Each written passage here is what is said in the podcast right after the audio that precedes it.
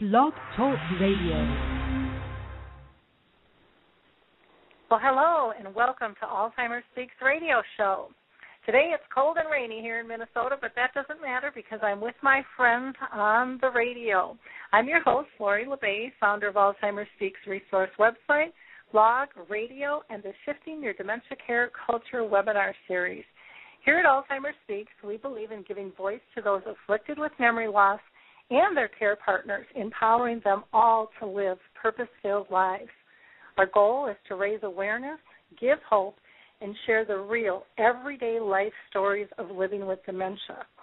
Our hope is to teach people how to live with the disease, not as the disease. Now, Rick Phelps is our channel expert who has um, early onset um, Alzheimer's disease.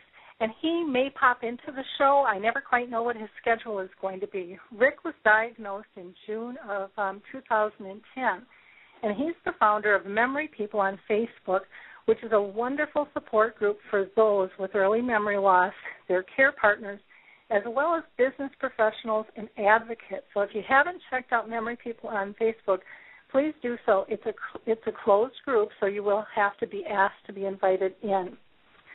I would also like you to um, keep in mind that collaboratively we really can shift caregiving from crisis to comfort by sharing our knowledge, our insights, and our passions. And we can and we encourage you here to join our mission in doing that. We'd love to hear your voice, your thoughts, your comments, and your questions.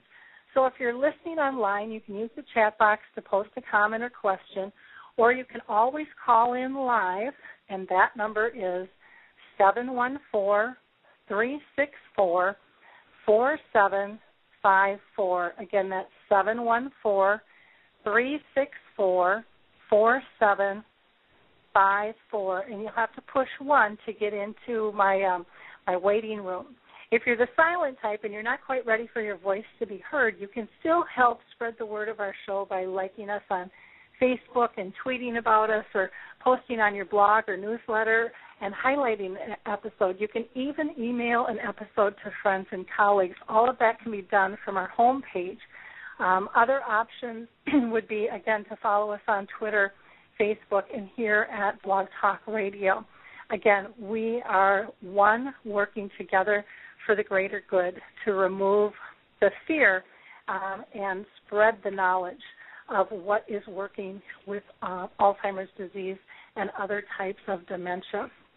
Today we have some wonderful guests.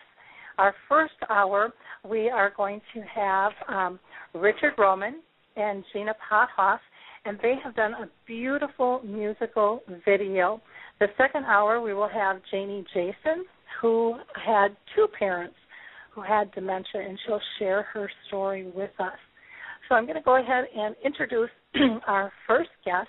Uh, Jeana Potthoff is from Lincoln, Nebraska. She's a wife and a mother of a 12 year old daughter. Other than, other than taking care of her family, she teaches piano and violin lessons and writes music. Since starting to write um, with her partnership with Richard Roman in 2010, she and Richard have really decided to focus on creating songs with strong, meaningful messages. Richard is a songwriter from North Canton, Ohio. He's a lyricist who has written um, and um, has composed uh, for people all over the world. In 2008, he created a website called 72 Words, and that's 72words.com, to distribute the secret to happiness um, verse and song. The website also, excuse me, I've got a little frog in my throat today here. The website also has the giving songs that he and Jeana Potthoff have um, written to raise funds for good causes. In 2009, he started 72 Words Production to create um, virtual um, world for music videos. And he has made music um, videos for Grammy nominated artists and um, teen movie stars um, from Singapore, all over the world. So he's just got a great, fantastic um, background. Richard is also a playwright, and he wrote the musical for Blue Moon. He wrote the book and the lyrics to the song. um, and then the the music was um, composed by Dennis Korcher of Montreal. So I welcome both of you to the show. How are you doing today? Uh, pretty good. Thanks for having us. Yeah, doing well. well. Thank you, Laura, for having us. Well, good. I think what we'll do is we'll start out. I, I always ask people, what is your connection to dementia? And Jeana, I'm going to go ahead and throw that to you first. If you can give people a little background of your personal connection to dementia. Sure. Um, I had a grandmother who was diagnosed with severe dementia, and this has been about 28 years ago now that she was diagnosed. And um, you know, she was a, a mother of four and homemaker, um, wonderful seamstress. She could make anything, uh, which was important in the time that she was alive. And uh, she just, um, you know, I'm not sure the difference between the dementia she had and Alzheimer's, uh, except I don't think she uh, repeated things. Uh, other than that, though, she um, eventually was moved to a nursing home for the last five years of her life, um, and you know went from knowing us to not knowing us to uh, just you know it just took over her whole life. Um, you know, just towards the end, just exactly like Alzheimer's does. Um, and I then I also have a grandpa on my other side of the family who was diagnosed with Alzheimer's. Um, and this was a, a few years before he died, and he was going to be a part of some drug trials for Alzheimer's, uh, but unfortunately, uh, right before he was going to try that, uh, he was diagnosed with lung cancer. So um, he was to the stage in the Alzheimer's disease uh, that he could not be left alone. You know, he had to have somebody with him 24 hours a day. Uh, so, you know, he wasn't able to participate in drug trials and, um, you know, eventually did die from lung cancer. But uh, so I've kind of seen it on on both sides of the family. Okay. And how about you, Richard? my biggest I've been pretty fortunate that it's only been my father had dementia in our family. Uh and his biggest problem was his short-term memory.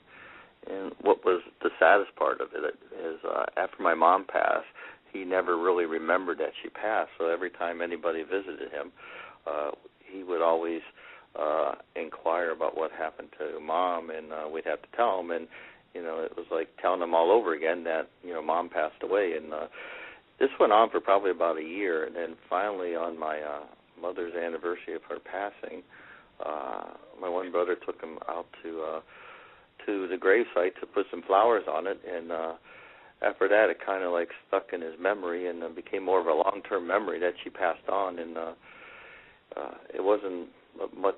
It was about a few months after that that he he passed away himself from you know the doctor said you know the cause of death was cancer, but I always felt he died of a broken heart one of the nicest things he ever did was uh when my mom had to go to the nursing home when she was like 85 uh my dad decided that he didn't want to live at home alone. He wanted to live with my mom so he voluntarily went into the uh the nursing home and in the bed next to her so uh so he could be with her so. Oh how sweet. That's uh my mom my dad ended up in a nursing home because of a brain tumor and my mom had dementia and was always going to live with us. And I'll never forget after about two weeks of living with us, she woke up really clear and said, "I want to, I want to be with Dad." And um, mm-hmm. you know, her memory loss was kind of mid-stage at that time, and you know, I was kind of shocked because that wasn't the plan. We had kind of worked everything out, and I thought, how did we miss the piece about love? You know, and of course she wanted to be with my dad, and that is just so, so neat that you know that connection is still there, and, and that wanting to be, oh. be together. So, you know, um, if if love could cure Alzheimer's, it would because the caregivers out there, they just. I've in the last few months, I've had so many comments on our video from people, and just reading the comments, these caregivers just you know have so much love they give to the the person they love that has the disease that you just sort of wish that love could cure it. Oh, that wouldn't that be sweet? Wouldn't that be sweet? Now, can you tell us? um a little bit about how did you two come to work together and then, you know, work on this particular project? Can um, Richard, can you give us a little background on that? Yes, I've been. Uh, you know, the internet is a beautiful thing. I've, you know, I'm as a writer of the words. I, I don't write music, so I try to uh, find people that, uh, you know, that write you know instrumental songs out there. And I, over the years, have searched the internet uh, and found a lot of people, a lot of different people to write songs with. You know, Dennis from Montreal, we wrote the musical with.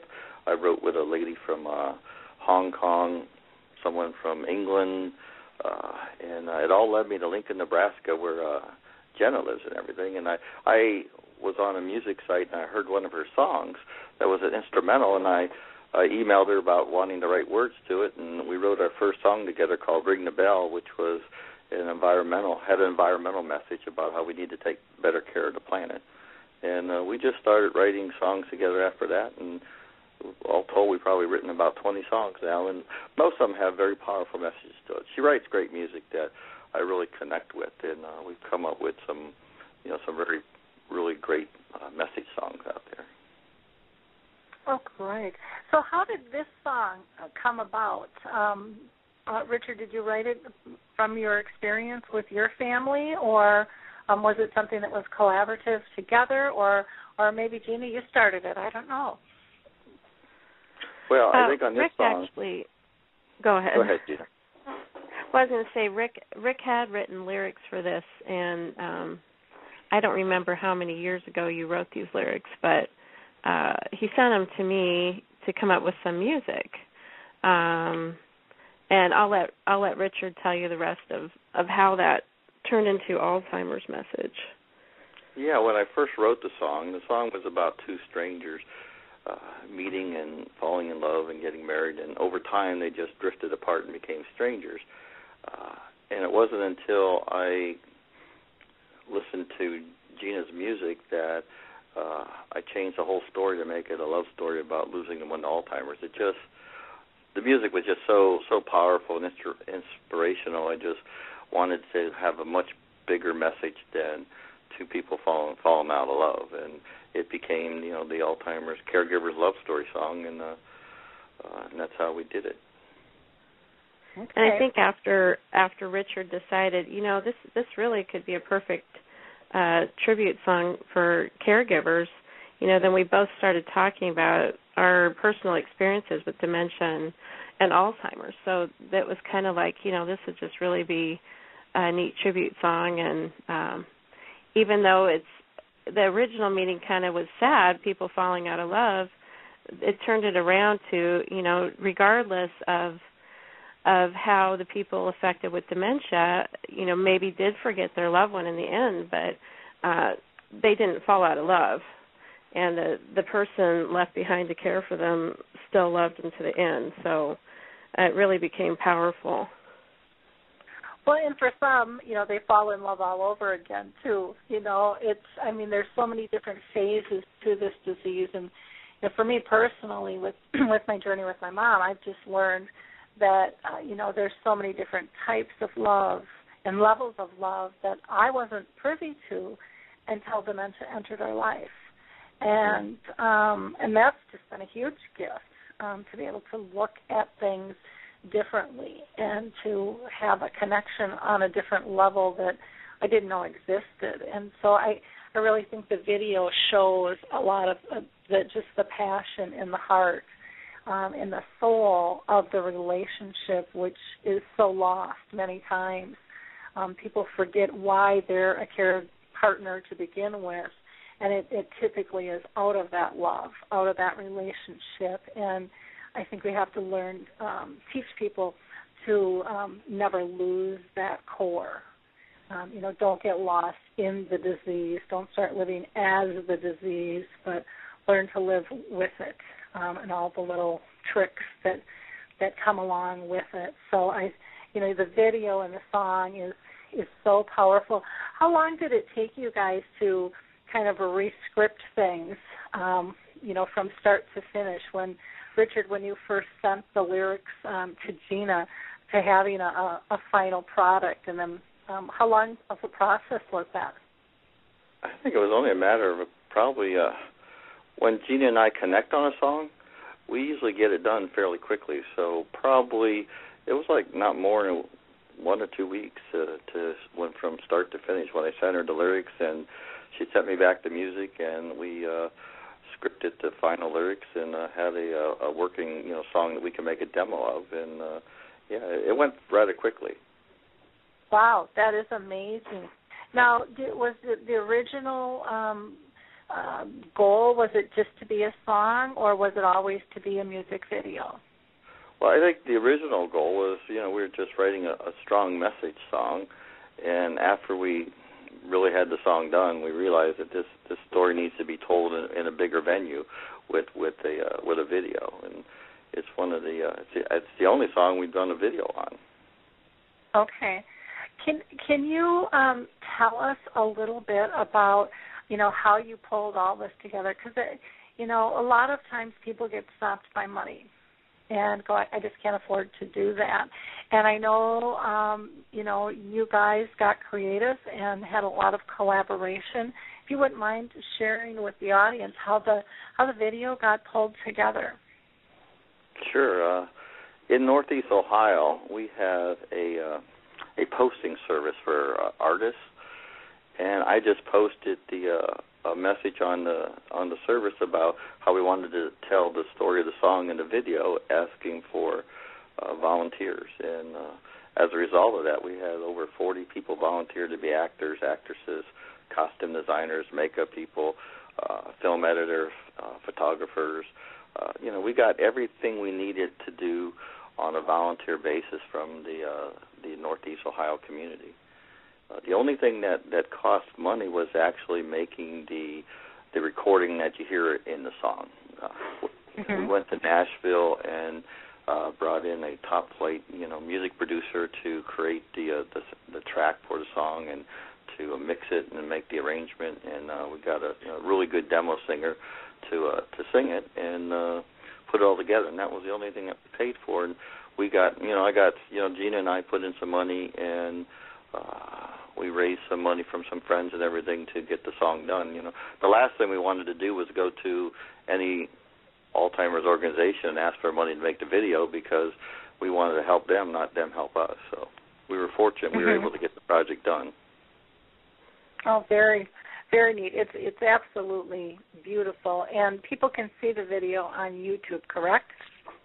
Yes, it's on YouTube, and they can go. You know, to to see the video, all, all they really need to do is go to our website, hidingfromtherain.com, which is the title of the song. Okay. Well, why don't we go ahead and play that song right now? And um, let me just find it. I had it here two seconds ago, and of course now I can't find it on my computer. Here we go. Make sure I get the.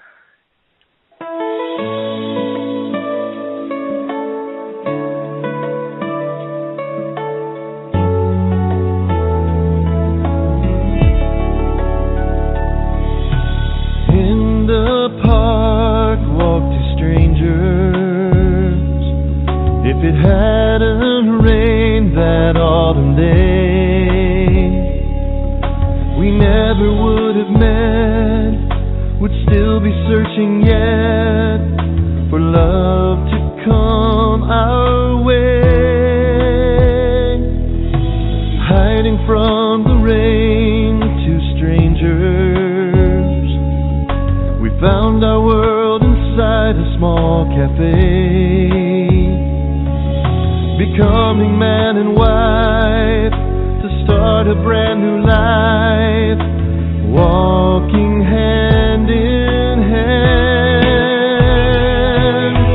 Every time the rain starts falling, her heart falls for mine again.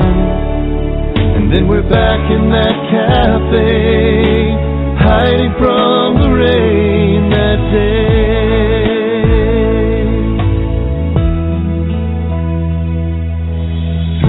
the years that came and went, our laughter, love, and children grew. Turning gray with her, from happiness and tears I was meant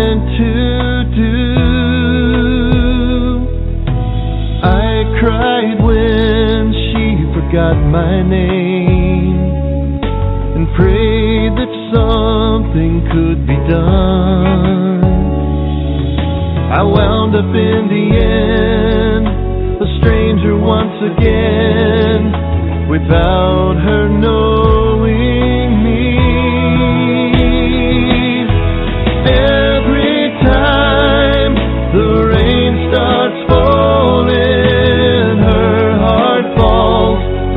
again. And then we're back in that cafe, hiding from the rain that day.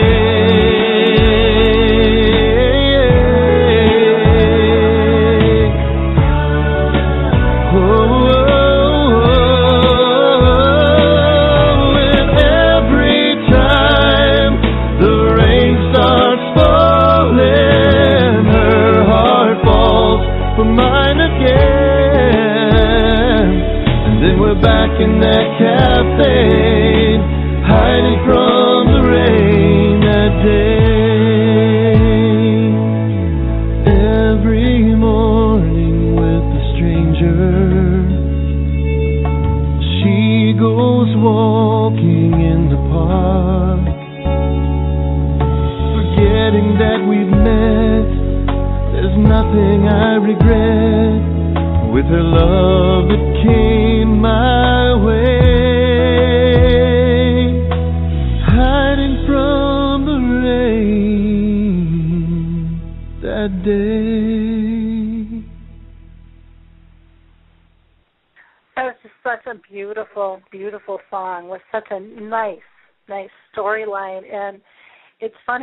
I'm listening to it, I I see your video because it, it matches it so perfectly. It's so well done and and such a touching story of of a relationship and a connection and this this deep, deep found love.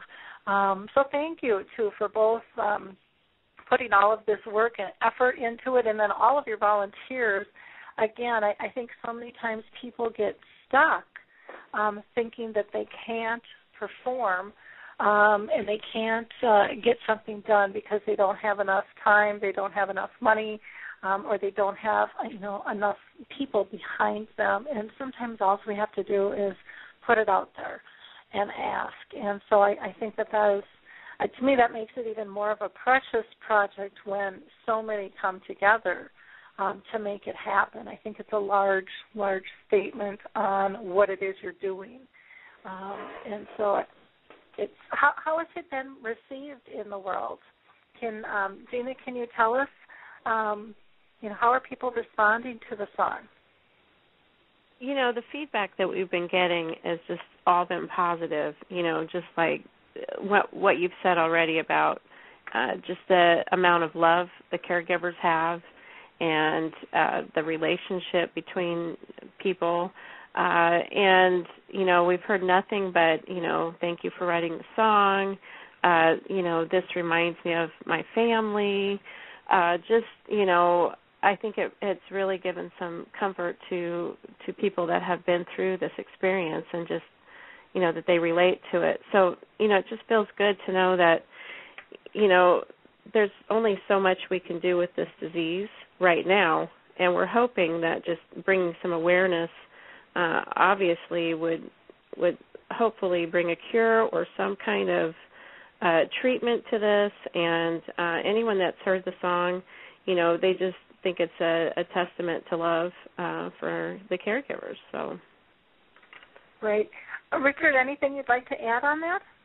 I think that the one thing that that surprised me was how comforting the uh, the video has been to caregivers. I mean, and it's like their story they see on the screen. It's you know they either have experienced it already with losing a loved one, or going through the process of losing a loved one. So when they watch the video and listen to the song, it's telling their story up there, and it, it, even though it's very sad to them, it does give them a certain amount of comfort.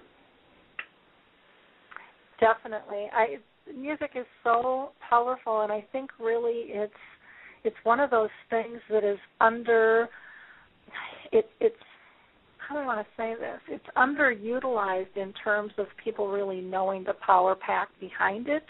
I think it's definitely tapped in and it's something that most of us use on a daily basis, but we don't really sit back and think the the impact that it has on us from an emotional standpoint, the triggers um, you know, that it can it can that can pour out from attaching a memory from the past to making us happy to um, thinking of sad times. I mean, there's all different types of things, and, and physiologically in our body, you know, our bodies change to the beat and the the emotion behind the music. You know, there's a reaction, and I would love to see um, the world of dementia and just all causes really at large get behind that, understanding what a powerful yet subtle impact um, songs like this and music videos can have on people in giving them solace and, and helping them feel the emotion of this disease because this is a very, very emotional disease. And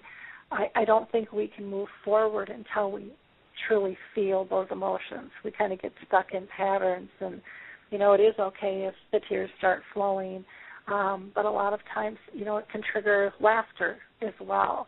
Um, but realizing that for all of us, we're all whole people, no matter what our situation is, and a person who is even in their end stages of dementia um, still loves music. And you know, if you watch them closely, you can see those trigger points um, I think it's very, very healing. Did you find um, Richard writing the song for you was a healing process? I think I got a great deal of satisfaction out of writing it and thinking of my my dad and everything. So uh yeah, I would say I, I it did you know heal me to some you know it did have a healing process.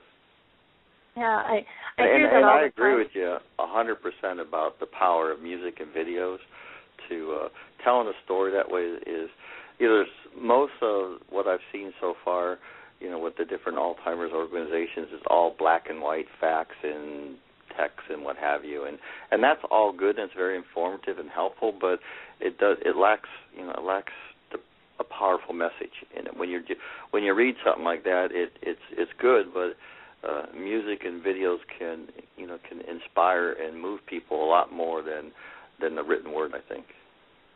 So I, I agree because it just hits us on multiple levels. Plus, it's an easy way to share the emotion of the disease with somebody else without personally coming out and stating how you're feeling. Um, it it just shares it in a natural state, which because a lot of people aren't comfortable sharing their emotions, um, but they'll share a song. Um, because it, it gives them a little bit of autonomy behind that that emotion.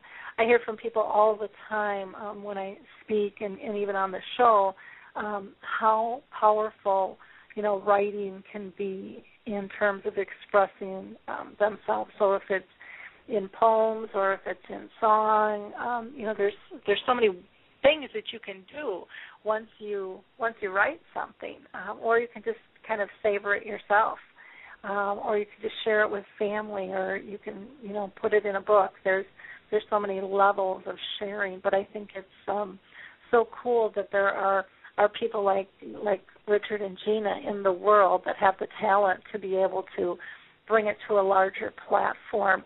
What are your what are your goals for this song? What in the ideal world, you know, um, with absolutely no limits, Richard, what would you like to see for this song? I would like the song to move and inspire people to get involved in uh, the Alzheimer's cause. I mean, right now we're, you know, research is grossly underfunded compared to a lot of other diseases out there, and uh, unfortunately, in today's world, you need money to cure something, and you know, the Alzheimer's movement does need money to do the research and run the trials and and you know you know figure out a way to cure the disease and prevent it from happening. And uh, what we hope to do is to get more and more people involved in in speaking out. You know, for the victims. You know, this is one disease where there are no survivors. So there's nobody that survived the disease that can, you know, be the uh, celebrity a spokesperson for the disease and everything. So we we're hoping that people will share the video and the song to uh, become the voice of the victims, and uh, in in doing so, raise the awareness and get more more funding to uh, to cure this, so nobody ever gets it again. You know, you had mentioned that there's no cure, and and there isn't. There's you know lots of things going on, and you know some are saying it's right around the corner, others are saying it's not, and you know like anything else, it's kind of a crapshoot out there. But I got an email on Facebook today, a message from somebody that I thought was really interesting, and she said a cure is a result of a medical action. Quality of life is a result of our choices in our life, and as a result of quality of life, there are still possibilities to obtain optimal wellness and well-being and, and live gracefully.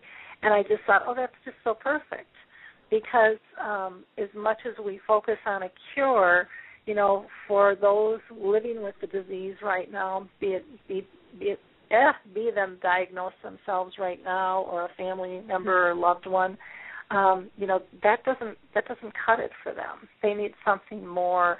Um, they need that hope given back. And I think your song gives that hope of love and connection that isn't lost and doesn't have to be lost. It might be different and it might be changed, um, but that doesn't mean that it's gone um, or that it never existed. Um, and I, you know, I, I love the way you guys did the video because it's just, it's just so. I, I hope the audience all goes out there and and watches the video because it, and have a box of Kleenex, you know, by because it is very touching, but it is such a gentle, pure love that you that you show um, through the video and through the music that I you know I think sometimes that gets lost in this disease. It gets swallowed whole over our fears of trying to make things perfect or trying to change what is. And we we you know the disease isn't going away and we can't change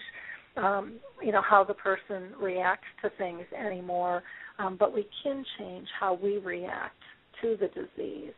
And by changing our reactions it in turn affects the person with dementia. And we can end up bringing them some calm and solace and love. But but it has to start with us. Because if we go in anxious and upset you know they they're going to mirror that. Um, so i think that there's some great great great lessons in that um, knowing that there can still be this pure deep love um, and you know that it's okay. Um, you'll survive it you'll grow stronger from it.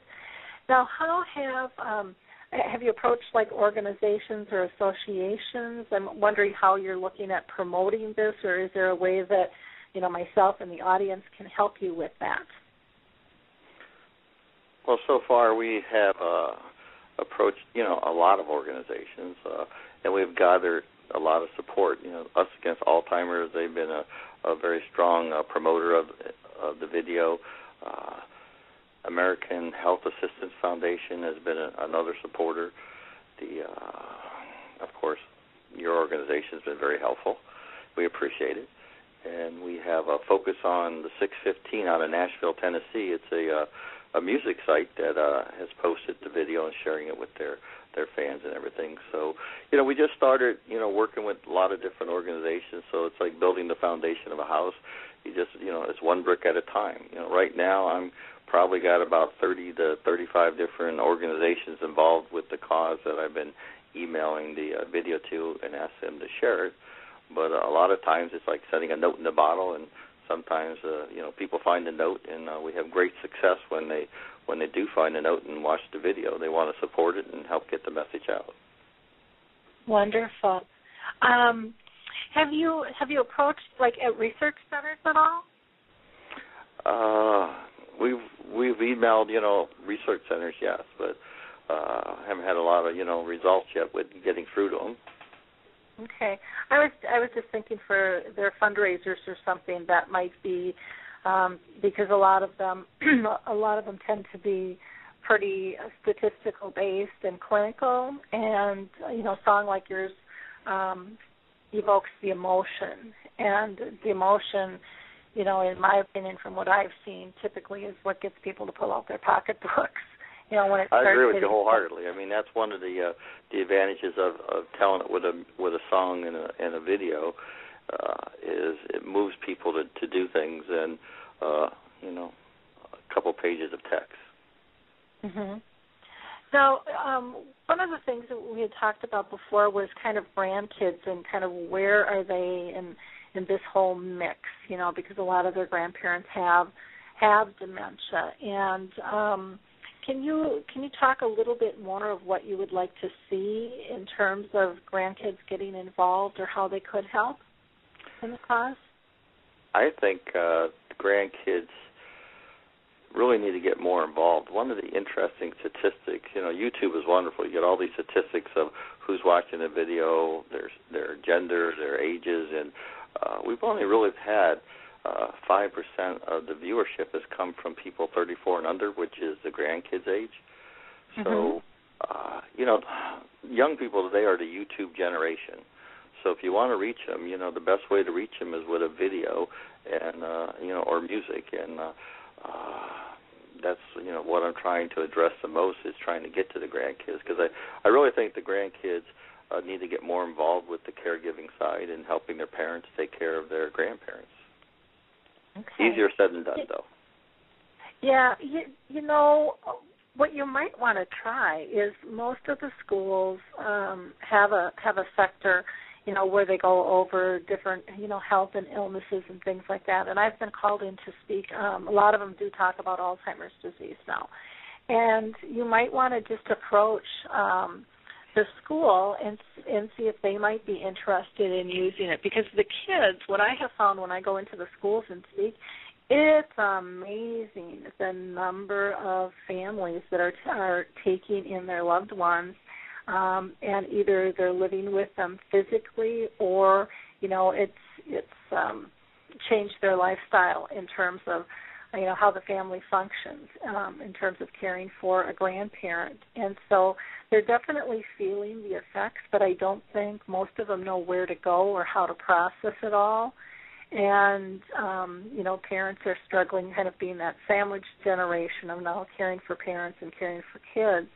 uh, so it might be a powerful tool for them to be able to utilize to see um, you know uh, kind of that love and that connection and to help them start a conversation as well.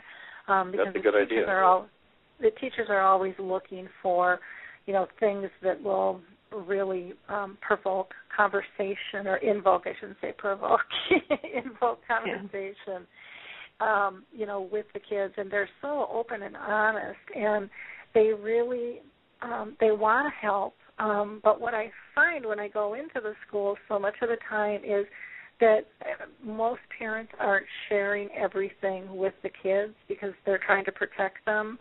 Um, and the kids see it all. They hear it all. Um, though, and, and I've been there as a parent. You know, I didn't want to burden my child with it, but you know, she she saw the changes, but nobody talked to her about it, and they are so filled with energy and love, and they want to help. They want to be a resource, and so um, I think that's a mistake that some of us as parents make is not tapping into um, uh, tapping into everybody who's available to help and everybody who wants to help um, because we can't do it alone. So, just another kind of food food for thought there. Um, are you working on any other projects at this point, or? Yeah, we're always writing. You know, we you know Jeana and I we we're always writing, so uh, we're always coming up with new songs. And uh, one of the ones we're uh, working on now is a, a song about helping your helping uh, your neighbors type of song. Okay. So Jeana's written some great music, and uh, it's interesting. You know, we've uh, we write kind of songs in, in different ways. I send her lyrics, and she sends me music. She sends me music. I sent her lyrics, and uh, this one is kind of an in between. I I had the chorus, but I didn't have any lyrics. So sh I sent her the chorus, and she wrote the uh, lyric music, and I I was able to write the lyrics from that, and we're almost done with a, with another song. So. Oh, neat. And one thing about I'm sorry, one thing about Oh. Richard and his lyrics, I would say, um, you know, working with him has been really nice because I feel like the the music uh, the the ideas he comes up with are really uh, purposeful and not just trying to write another song that's a catchy tune or just doesn't have a lot of meaning or purpose behind it. Mm-hmm. And you know, that's really been a blessing to me to want to write music that that really stands for something. Mm-hmm. And um I'd like to make just one other point about um what the the video meant um to me. Mm-hmm. Um as a as a grandchild because I you know these were my grandparents that were affected. Um you know my grandma that lived in a nursing home for the last 5 years of her life I saw the true love my grandpa had by, you know, driving round trip 30 miles a day to see her. You know, and he was in his late 80s at this point, and uh, you know that was that was his whole life uh, was her. Um, and also my grandpa with Alzheimer's, who fortunately was able to stay at home. Um, I had an aunt and uncle that lived right behind my grandparents, and you know they went over countless times a day um to help with him and and help with my grandma who uh had cancer at the time. And uh you know and their kids also you know helped. And so it was just uh it just really made an impact on me. And i'm i'm hopeful that that the grandkids that watch this video uh will be able to see too that that they can help. They can help their parents if they need to go to the store to lighten the load or or just spend time with uh their their grandparent that's affected um any of that. Or you know i even think of uh friends and neighbors if you don't have this disease in your family if there's anything you can do to help lessen the load of the caregiver uh so i hope that people get that uh from the video as well well it, when you were talking about this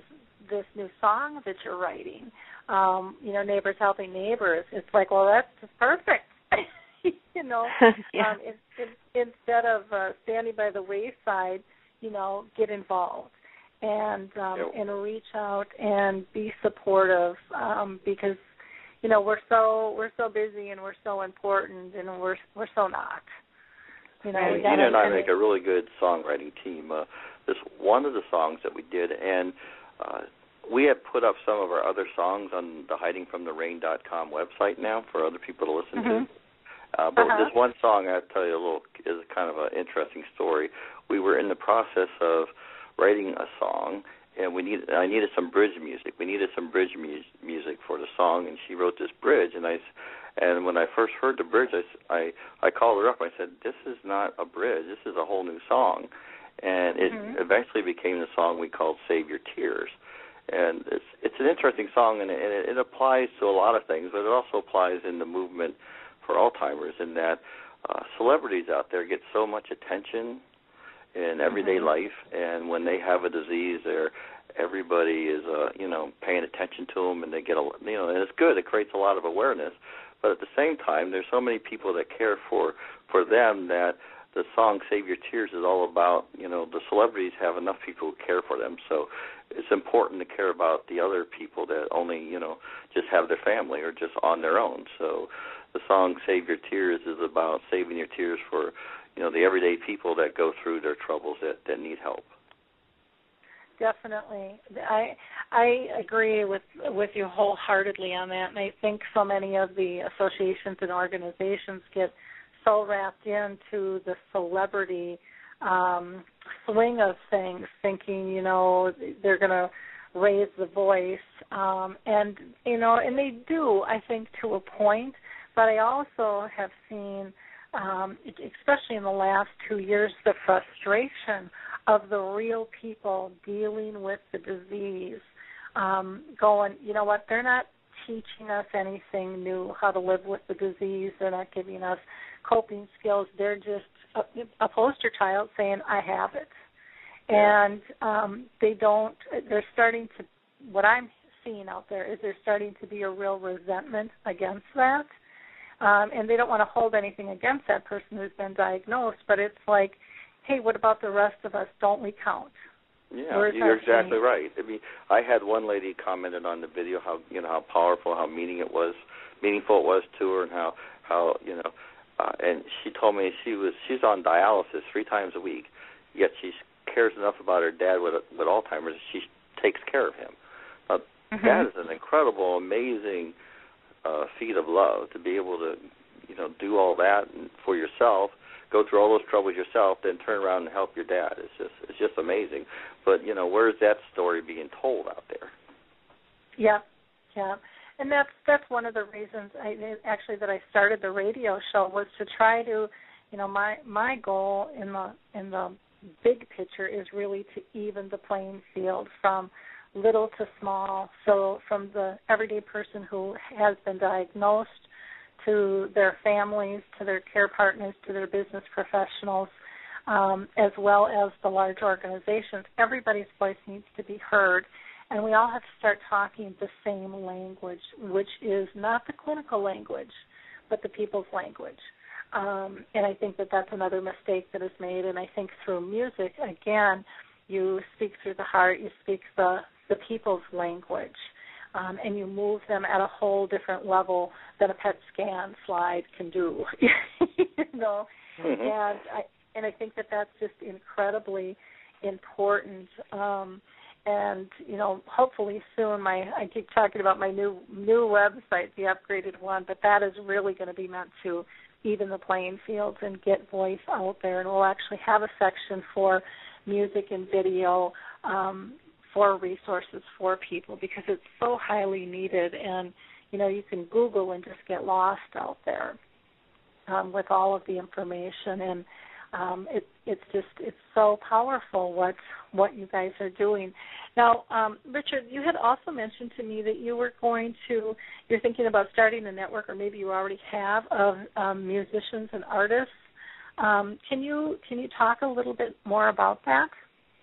Yeah, I'm in the process of trying to uh, put together a network of of musicians, artists that want to uh, support the cause and everything. I, you know, and create you know one one website where everybody can go and uh, you know listen to the stories of the different artists, big ones, little ones that uh, are trying to uh, touch people like we are with their music to uh, help help uh, the Alzheimer's movement. So having uh you know I'm just in the you know beginning to put it together. I'm hoping I'll be able to attract a a network uh, a, a TV channel to uh to uh, put together a story on it and uh, and be able to show that, or maybe eventually work it into a benefit concert for the disease.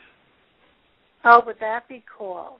That would. It really, would. I mean, you know, if you want to get, you know, we we need to get the movement into more mainstream America, and mm-hmm. the best way to do that is with music. I think.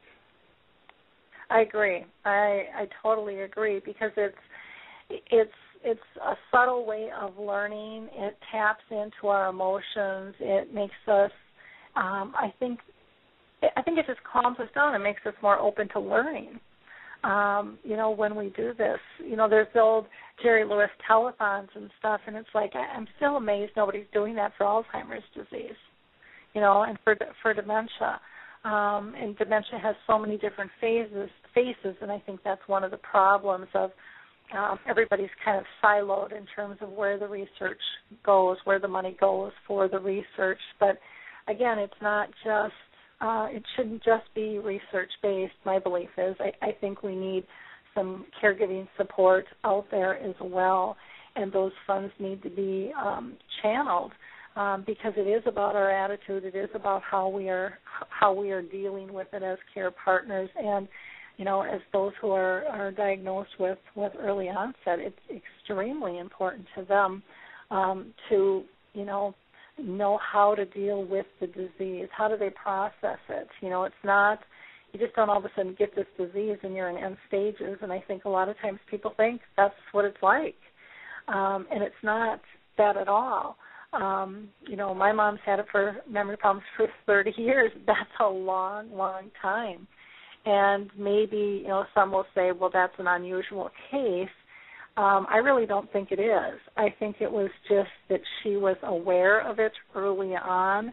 She didn't get diagnosed probably till the last 15 years or so, um, but that was part of a problem with doctors not being able to diagnose and pushing it off to hormones and stuff. But she knew something was wrong, and most people with this disease will tell you that they knew something was wrong as well, but they weren't getting the answers. They weren't, you know, the the medical profession was not there supporting them um, in the level that they know. In fact, we've got a show coming up on the third where Steve is going to. The title is called "So I Was Right."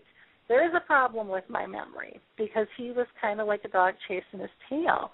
Um, Rick Phelps, who you know is our channel expert here, talks about the same thing. The the difficulty of diagnosis. And so, um, if there's a way that music can help, you know, raise awareness and raise funds for for both research and caregiver support, um, general education, and removing the fear, I mean, that would be absolutely incredible um, to be able to do. And I, I think it's just such a natural tie-in and.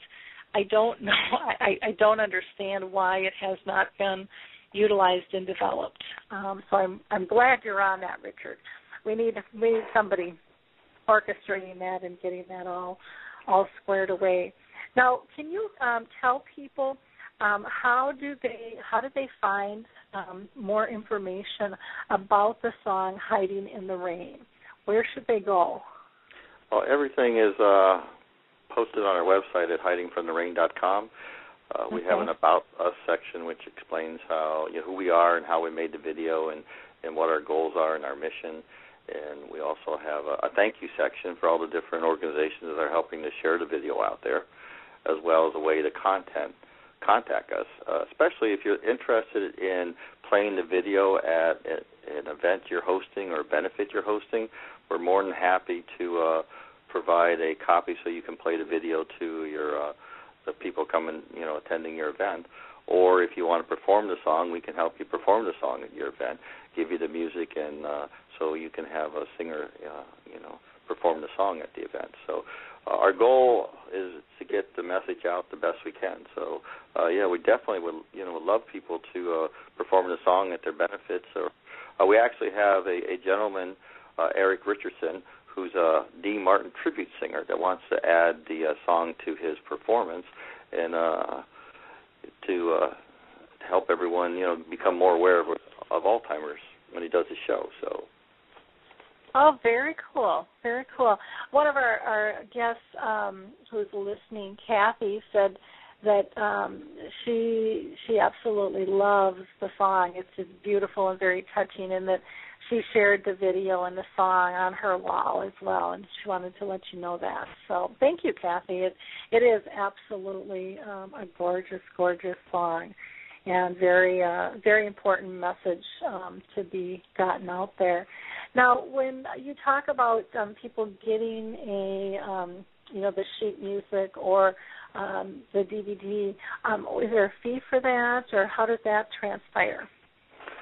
Well, you know, it costs money to make a DVD and mail it, but you know, right now we're uh, you know we're just uh, sending it to anyone that wants it uh, on the house.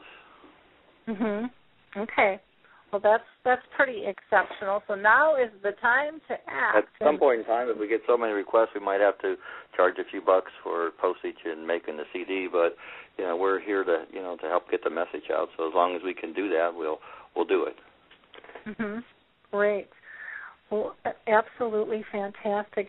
Um, I was wondering um, before I let you go, because I see Janie's not quite here on the line with us yet, um, but I wanted to um, touch base with you and, and, see if there was anything else that you wanted to talk about regarding um, the song or um, you know future efforts that you are are doing.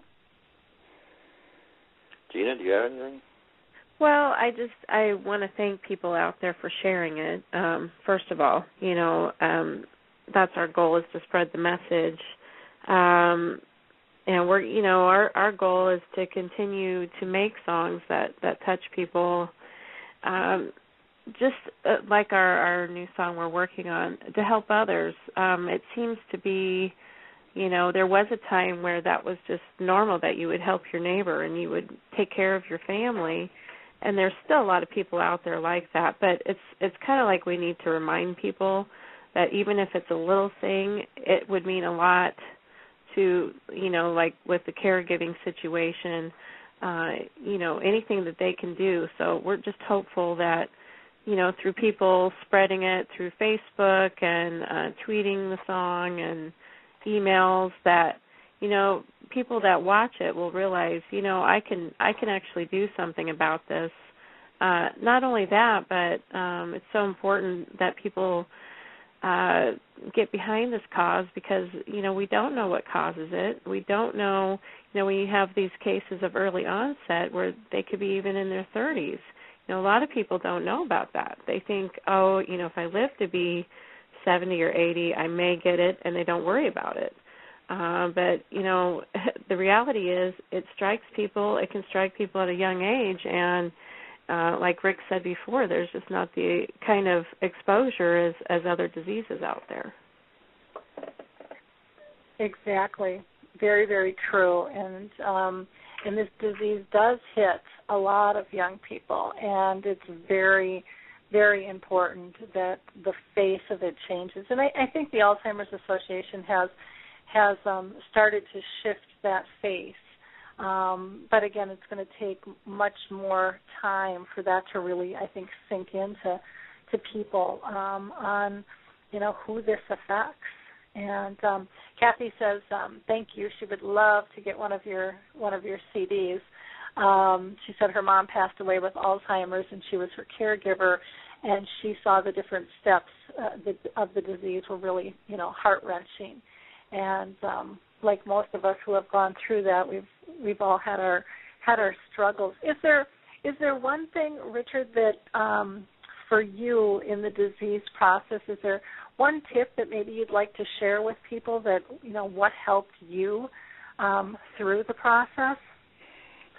I think uh, one of my biggest you know assets is I'm a very patient person, so I think trying to be patient. Uh, my dad would uh, when I took my dad to see the doctors, uh, he would probably ask me 15 to 20 times there and back, you know, did you get a new car? And uh, mm-hmm and I mean it's a simple question, and and I understood he he, he doesn't remember.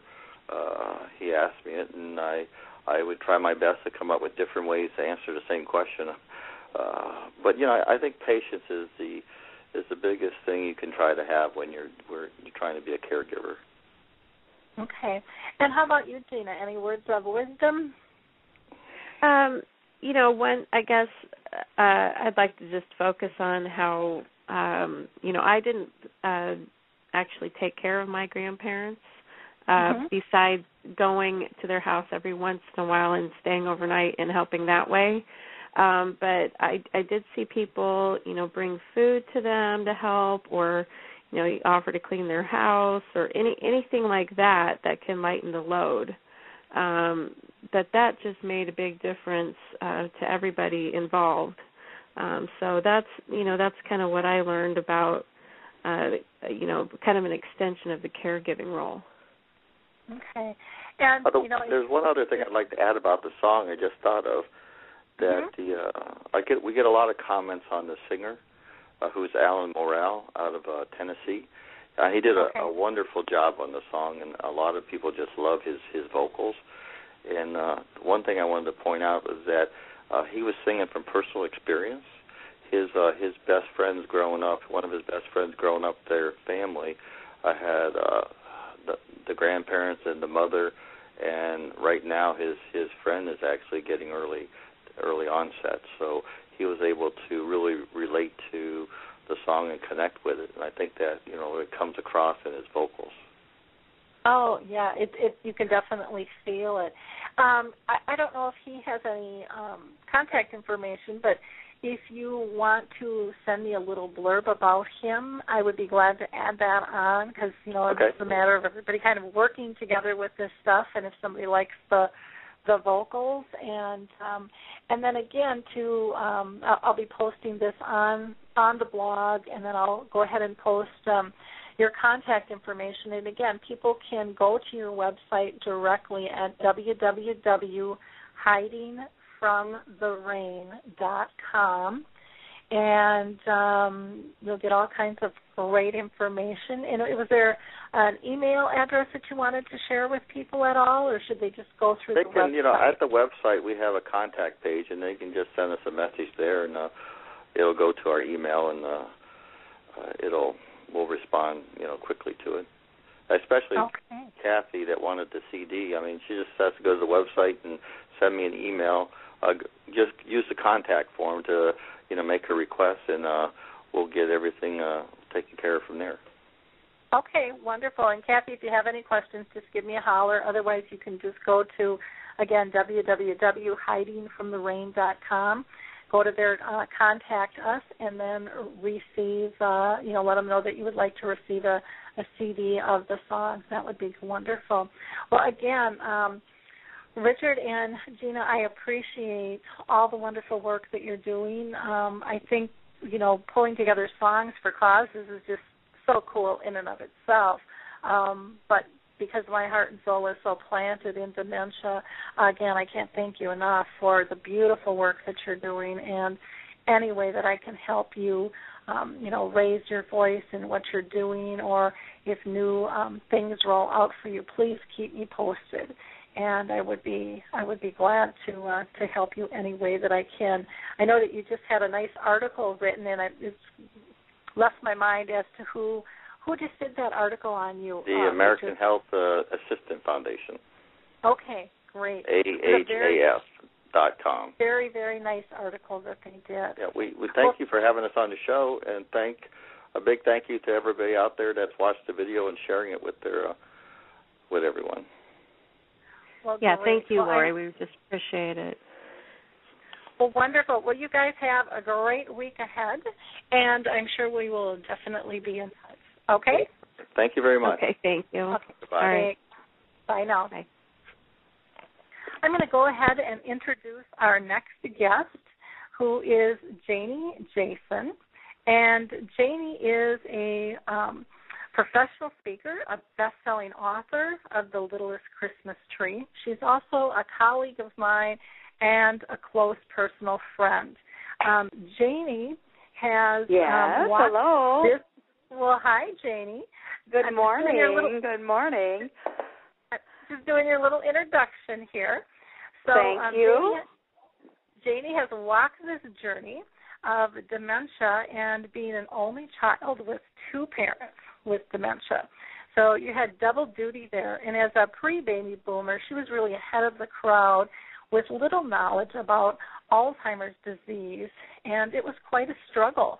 Um, we've come a long ways, even though we've got a long, long ways to go. And the Alzheimer's Association was definitely a, a great support to her in some areas. Um, but she's going to talk to us today and share some of the lessons that she learned on her journey, some of the changes that she's seen in the industry and in society as a whole, um, in terms of dealing with dementia. And um, we'll get some wise words from her as in terms of what she thinks could help um, in the future in terms of dealing with this disease. She also, at the end, will share with us her latest book, which was co-written with uh, Ches Reginiak called Traditions, and how it can really help families in terms of dealing with dementia. So Janie, um, I'm just thrilled to have you on the show. This is just kind of fun to have a to have a friend and colleague on the show. So um, I wanted to um, have you give the audience a little bit of background about your parents in terms of the timelines and and so forth, and just kind of set up the the, the situation with your mom and dad. Um, when they got diagnosed and so forth. So I'll let you go ahead and do that for everybody. Okay. Okay my journey, of course, uh, went on from probably 1982 till 2001. And of course, at that time, uh, everything was very foggy. And there were a lot of wondering, wandering uh, people in the healthcare industry who didn't really say anything about well, this would be Alzheimer's, this would be dementia, this would be Parkinson's. So I began this journey. Uh, I live in Minneapolis. My mom and dad lived in a suburb of Milwaukee. So we have a, a 360 mile, you know, deficit in between. And being an only child, I was really used to being take charge. And uh so I thought I would just run in there and see what was wrong and and everything would be solved. Well, uh, you cannot figure out what's happening from that many miles away, so I kept driving there. And uh I couldn't figure it out at all. The only thing was the most magnificent thing that happened was somebody said there's an Alzheimer's support group at the local church. Well, out of the blue, what is that going to mean? But I went to it and they gave me piles of papers to make sure this is just a joke now to make sure that your mom and dad would sign these papers and that everything would be okay then you'd be the power of attorney da da da da. Well for all of you listening that did not happen. I had two very strong entrepreneurial physically fit parents my dad water skied until he was 75 years old. My mother could outdig anybody in a garden, and she could ride a bike, and she could do everything. So these two people who ran a huge business operation in Milwaukee, the last thing they would do would be sign some paper for their only child daughter who lived far away. And the perception that um we have as parents. I don't know who's listening, but I'm I'm a parent, I'm a grandparent, and my children are now 49, 47, and 45. I don't really think they're ready to be signing papers, but of course we never see our children as capable to do that. So the papers went unsigned and I began a very difficult journey of driving, trying to find out what was ma- um, the matter, a lot of paranoia in my mother, very much like the disease of alcoholism, in that uh, the people who have it or live with someone who has it are in the in the denial process. And so I couldn't really tell what was going on until my mother came to a very panicky stage with my dad, who seemed to be the first one down the line. And I'm looking at, he died at 80, so we had seven years previous to that. Uh, pretty predictable in Alzheimer's, uh, as what I understand now.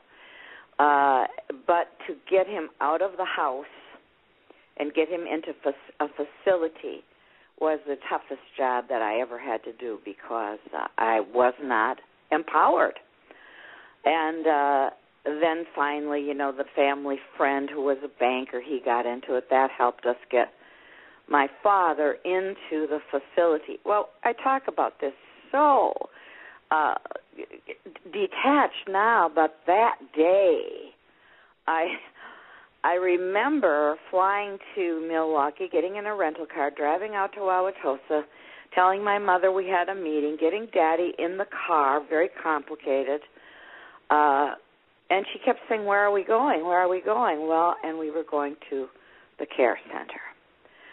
And as I drove up, I felt as if I was taking my father to um uh, just to the wolves or something. I just could not understand uh, how this could be happening. My own denial was enormous. So I had the the salesman friend standing at St. Camillus when my dad was getting out of the car, and he said to my father, Mr. Henry, come on in. We have a lot of work for you to do here. And as I parked the car and got mother out, I knew he would never leave there. Mm-hmm. So that was at the end of our seven year thing, and that was with my father. And then the reality uh, hit that my own mother was so bizarre and crazy, but you couldn't see one till you got the other out of it. And it took another year to catch her because she was so she was so shifty to have her do something that required her going in a facility. Once again, I was not power of attorney. I was not a trustee. I was an only child. I lived out of state. But now here's where the miracle, Lori. This is the miracle. You, the work you are doing with Alzheimer's Speaks, the work you are doing on behalf of how your mother inspired you. It is that work that creates an awareness in people, an awareness beyond those doctor appointments where the doctor says, "Well, you know, man, it wear it they couldn't say the president last year." Beyond all of that, uh, the awareness of how this disease works, it creates so much support, and I didn't have it. I went to the Alzheimer's uh, support group. Think of it. I mean, we're looking at uh, the year 1989, 90. Nobody knew, and and so I remember calling places in Minneapolis. Would you take my mother? And they all said the same thing because even now, I mean, we have this going on with what about the financial? What about the medical? What about that? What about the paper? And so I didn't have that. I didn't have that power. I probably called 30 places in Minneapolis, Will you take my mother? And of course, they all asked, Was I empowered? And I wasn't. Mm-hmm. Now, because of what you do, um, I'm sorry, I didn't mean to cut you off. Oh, no, uh.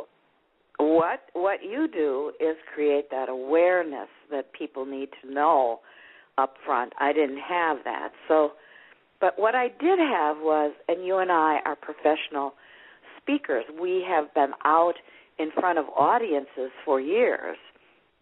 Me as a motivational humorist with stories and so I have been in front of 38 out of probably what 50 healthcare associations in the United States of America. So I was speaking to those groups, and in one of those groups there was a woman who just happened to be involved with a care center in Minneapolis. And I made a call that one day, and she answered the phone, and I said, this is Janie Jasin, and I'm in trouble with my mom. And she asked the questions, da da da, are you this? I said, no. And she said, Janie, we'll take your mother. You gave us a free speech when you started speaking. So I guess the message here is the more we connect as neighbors and friends and colleagues, the more we give of what we know. That's what you're doing with Alzheimer's Speaks. The more you create an awareness of the work you're doing, the more comfort you because you never know where these people are that appear to help you. And you know, I'm a sort of an old Catholic girl. As I didn't believe every single thing for 500 years of that, but I have a a parish family I'm God fearing. I'm a 12 step woman with 35 years sobriety. I have to believe that it is thy will be done. And if I give of my gifts now and have in the past, someone will show up and say, you know, Janie, I'll help you. And this sneaky disease, this really is, and I I never say this word. It's a pisser and every family seems to handle it differently. And every family, yeah, I'm whining away. Oh, I didn't have any siblings. I had to do it all myself. The truth is, uh, people who have siblings, it's usually one person that does it all, and the others yep. kind of run away and hide. Yeah, it's it's a, it's a tough disease, and and a lot of it has to do with our dynamics within our family. I mean, I I joke. I, I have two brothers, and you know everything probably fell on my shoulders, but I also positioned myself for that. And why would you know? Because I was the perfectionist of the family, and I was kind of the control freak and stuff. So why would they want to tangle with any of it, knowing it was never going to measure up anyways? And so I think sometimes families have to look at the roles that they're playing and how it's set up and and trying to spread it around a little bit. But there's certain things that you need control over that everybody can't have their their fingers in either. Um, and so you have to be able to develop that trust as well with that. So yes, I'm sorry, I didn't mean to get you off track. Well, there. and support, uh, you know, support. I wasn't totally in the in the dark about it as a young bride. I was an activities director at Sleepy Hollow Manor in Falls Church, Virginia.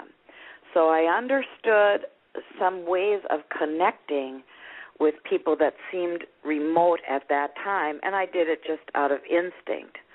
Uh, I remember them bringing in a man, and they said, "Well, he hasn't spoken. He, you know, doesn't sit up. He doesn't walk. He doesn't do anything." Uh, and I looked at him and I thought, my gosh, I, I've got to find something out about this man, which I did from another person that lived there. She said he had been a top architect in the city of Washington, D.C. I was young.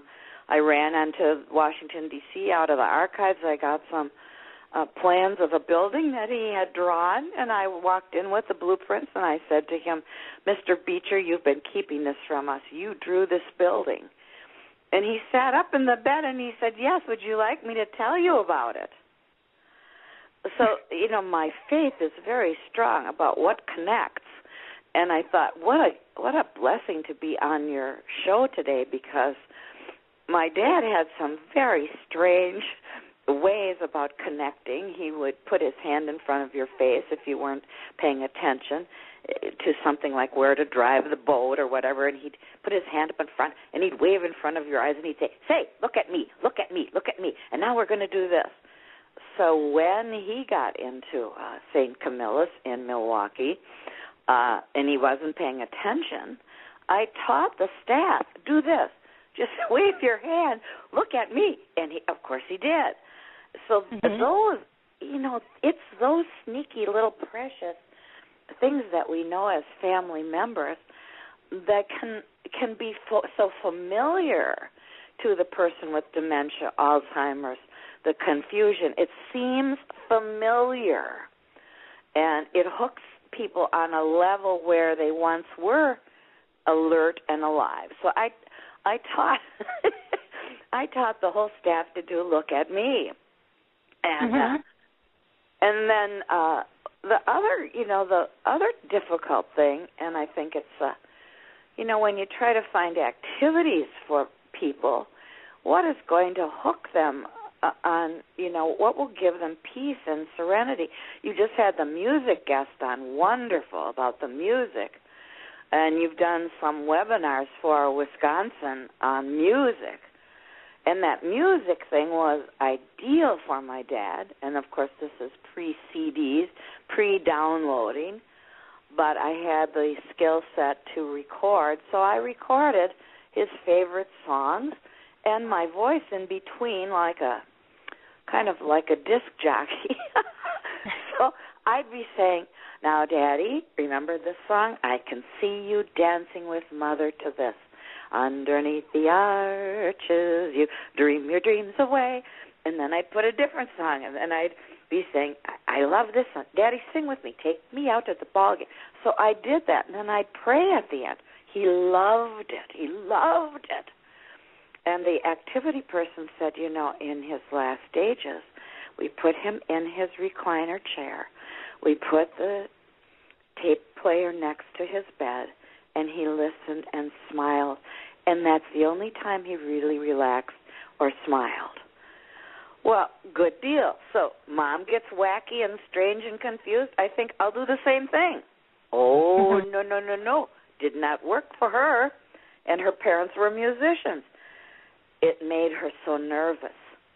I think she thought she was supposed to get up and dance or do something. I don't know. But trash that idea. So how to connect, you know, when they're in there.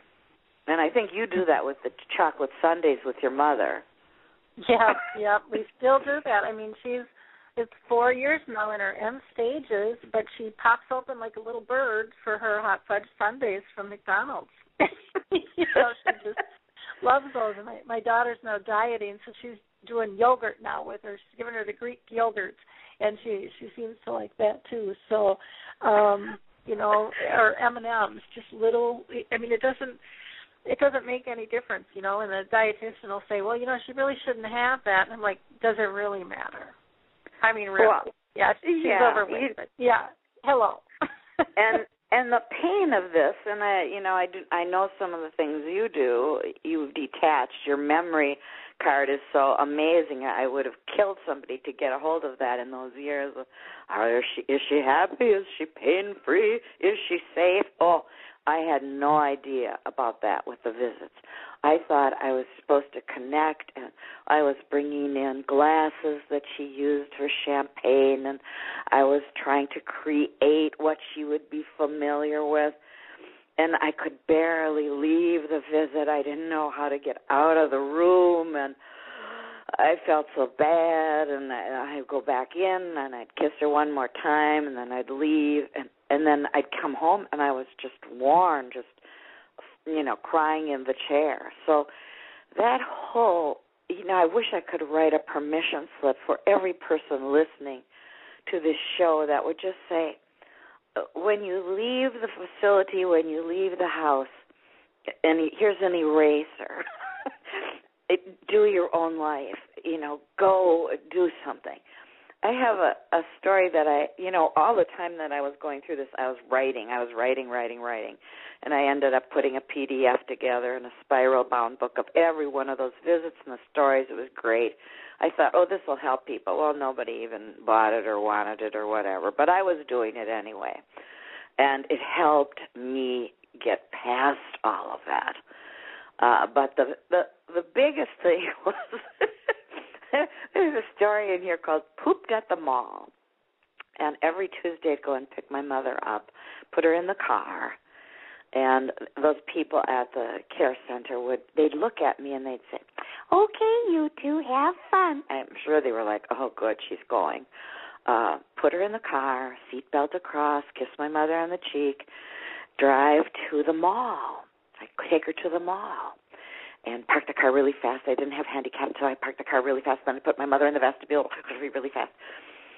And we'd look at the merchandise. And this was a great, you know, a little field trip for us. I'd take her mm-hmm. over to the jewelry counter because she sold fine jewelry when she was young. I'd introduce her to the same clerk every time. Hi, this is my mother, Mrs. Felker. She sold fine jewelry. And my mother would look at all the things and she was she would tell me what all the gold was and all the jewels. With time to go, we're on the way out in the vestibule. I'm running to get the car. I come back, and my mother says, "Wait." I say, "What?" She said, "It's coming." I thought. I said, "What?" She said, "A bowel movement." I I I just thought I was going to die. I, it was just awful. and I pictured she wore these like little loose pantlet panties. And I thought, oh my gosh. And then, oh, oh gosh, oh, get her to the car. Oh, it held. Okay. Ah, oh, if I could just get her to the facility, there'd be people there to help. Oh, got her out of the thing, on the seatbelt out, walk her back in. I look at the main desk, not a soul there. I think we'll get to the back desk. There'll be somebody there. Nobody there. I get her to the room. I think I'll push the button. Oh, that someone will come right away. Nobody. Oh, now I have my mother holding her dress up over her shoulders, and I'm scrubbing her down. Oh, of course. Did they have a towel? Did they have a washcloth? No, no, no. They have paper towel at the facility. Oh my gosh, I'm running for the linens. I'm fixing her up. I get her done. I put her nightgown on, and I put her to bed. It's 4:30. I said, "You must be tired." Well, I was tired. you were exhausted. the nurse comes in and and now I'm I've I'm landed in the bed with my mother lifting her into the bed. The nurse sees both of us in the single bed. She says, "Well, what's the matter with you two? I tell her the story. She says, "Well, why didn't you ask for help?" Oh, oh. so, one of the things I did do is I joined a health club, and I went right there after that day. And these ladies were sitting in the health club, and they said, "How is it going with your mother?" I said, "Well, she pooped at the mall today." And the other woman said, Well, I used to take my mother to the mall too. The other woman said, We always went to the mall. Then the the third woman said, My mother died at the mall. I thought, Oh my gosh, this is the generation where they poop and shop and drop and die at the mall. But oh, I I mean, who could you couldn't write this what we get into with the visit. It's just so um it's complicated, very complicated. Who anybody enters into this and thinks that the answers are going to be on the Lori La Bey phenomenal website, or they're going to be in the healthcare center, or they're going to be. Oh man, this is this is just a really big challenge when you get into this, and and um, I'm amazed. What you're doing is such a phenomenal thing because uh, I had none of this, nothing.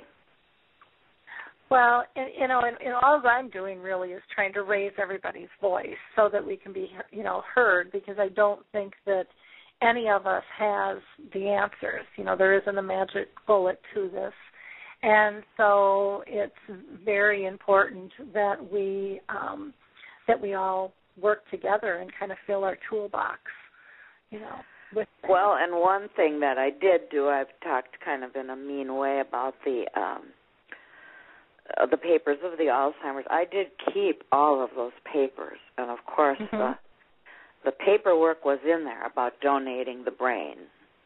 Mm-hmm. Uh, you know when this would happen, and of course with Daddy, my mother, you know she was still in control, and so I couldn't do any of that. But I kept those papers, and when this ended with my mom, so we went mm-hmm. from 1987 to 2001. She was in long-term care, private pay, all of that time, and Daddy before her from 83. So we had almost 14 years of private pay. Now that's an interesting. That's an interesting thing to to for me to look at when I see uh, insurance and health care arguments that are going on my mother and father they had that depression mindset where we are going to earn our way and we're going to find a way to make our way and praise God they did have a way that they did that and they paid they paid for all of that health care. Mm-hmm. And maybe that's the gift they paid for it so that maybe somebody else has it today. I don't know. Those are things that go on in my own mind as I uh, face this mess with myself. And of course, every time I forget something, I know I have it. And of course, recent memory snaps away for all of us as we get older, and mine comes and goes. I, I don't know if the computer work is helping me or hindering me, but it's uh, almost like that game concentration where you turn the card over. Oh, now what was that card? You open the document. Oh, what was that one? But this whole business of um, being able to use the resources at at hand now in any facility in in the Alzheimer's like this memory cafe thing that you're doing that would have probably saved me a trip to the mall. I could have gone with my mother to the memory cafe. And I don't know I don't know if the Alzheimer's associations uh, or all of the facility people or all of the home care people, if they know uh, the difficulty of finding activities for people that have memory loss. Uh, and it's that's what's so difficult what to do with your loved one and and that's a perfect place where you could go and it would feel right mm-hmm. feels comfortable such a well, such a blessing yeah, and and what we do really is we just hang out. I mean, what, what we're trying to do is bring normality back to the disease, so it's not an activity. It's just uh, it's a club. It's like a bowling club or a bridge club where you're hanging out with friends. And I think that's part of the problem is we get lost in terms of thinking that it has to be structured and it has to be different and you know it has mm-hmm. to be uh, adaptable um, but people really just want to belong. You know, they just want to have that core interaction and to feel comfortable and to laugh. And as you know, family and friends pull away because they don't know what to do. And so the the memory cafe, um, you know, brought it over from Europe, and and they're they're much more programmatic here. Um, in in our model, we're we're very off the cuff. We we do what our people want to do. Our groups are are smaller, so we don't have a huge staff or anything, but we have about a dozen people. But um, we just hang out and talk and share and develop friendships and, and laugh. And I think so many times um, people think it's got to be so much more complicated, and it really doesn't have to be. Yeah, and you know, as a as the loved one, as the family member, you react so weirdly to your loved one's weirdness. And however, when you go into a a place like the adult daycare or the memory cafe, acceptance is is the rule. It doesn't matter if your person is singing at the top of their lungs or dancing around in a corner. So what? So what? It doesn't matter. Mm-hmm. It's it's acceptable, but in in the regular, you know, I remember my mother opening every packet of butter at the table of the restaurant and licking them out and I couldn't couldn't stop her. Uh, so, you know, that was oh weird behavior, but if that happened at the memory cafe, so what? It wouldn't mm-hmm. matter. It's all acceptable. So to get the the people who listen to this radio show to be aware of the the extra kinds of things that people can do and also that times have changed. We know so much more. And yet we know so much more, but you and I, Lori, we've been involved in the film that Molly Cox made called Note to Self. And we can see that she, as a caregiver with her father, she's the primary caregiver. He's in a facility. She's all worn out from it. She's exhausted. She's she's overly thinking it. She's vigilant to the point of exhaustion. All of that, and mm-hmm. uh, it, and it just wears a person. And you want to say to that person, "It's okay. You can get the big excuse, dear." You know, dear Molly, uh, God loves you very much, and you don't have to go today sign the big G or whatever. Mm-hmm. But yeah, that uh, that codependence is huge, and every time yeah. you just yeah, you're getting detached from it, and then there's another paper or a care conference. I remember getting those care conference, um, you know, the grades or whatever the classification. I don't know where does it start. A, yeah. you're really good and peppy and wonderful and young acting, and and E minus, you're needing every care there is. I, I, I would open those, no, and I'd just start crying, and I'd I'd say, "Oh, mother, you have such a bad report card." Oh, but see, that was my perception too. It wasn't. It wasn't what they were thinking, you know, when they were dealing with her there.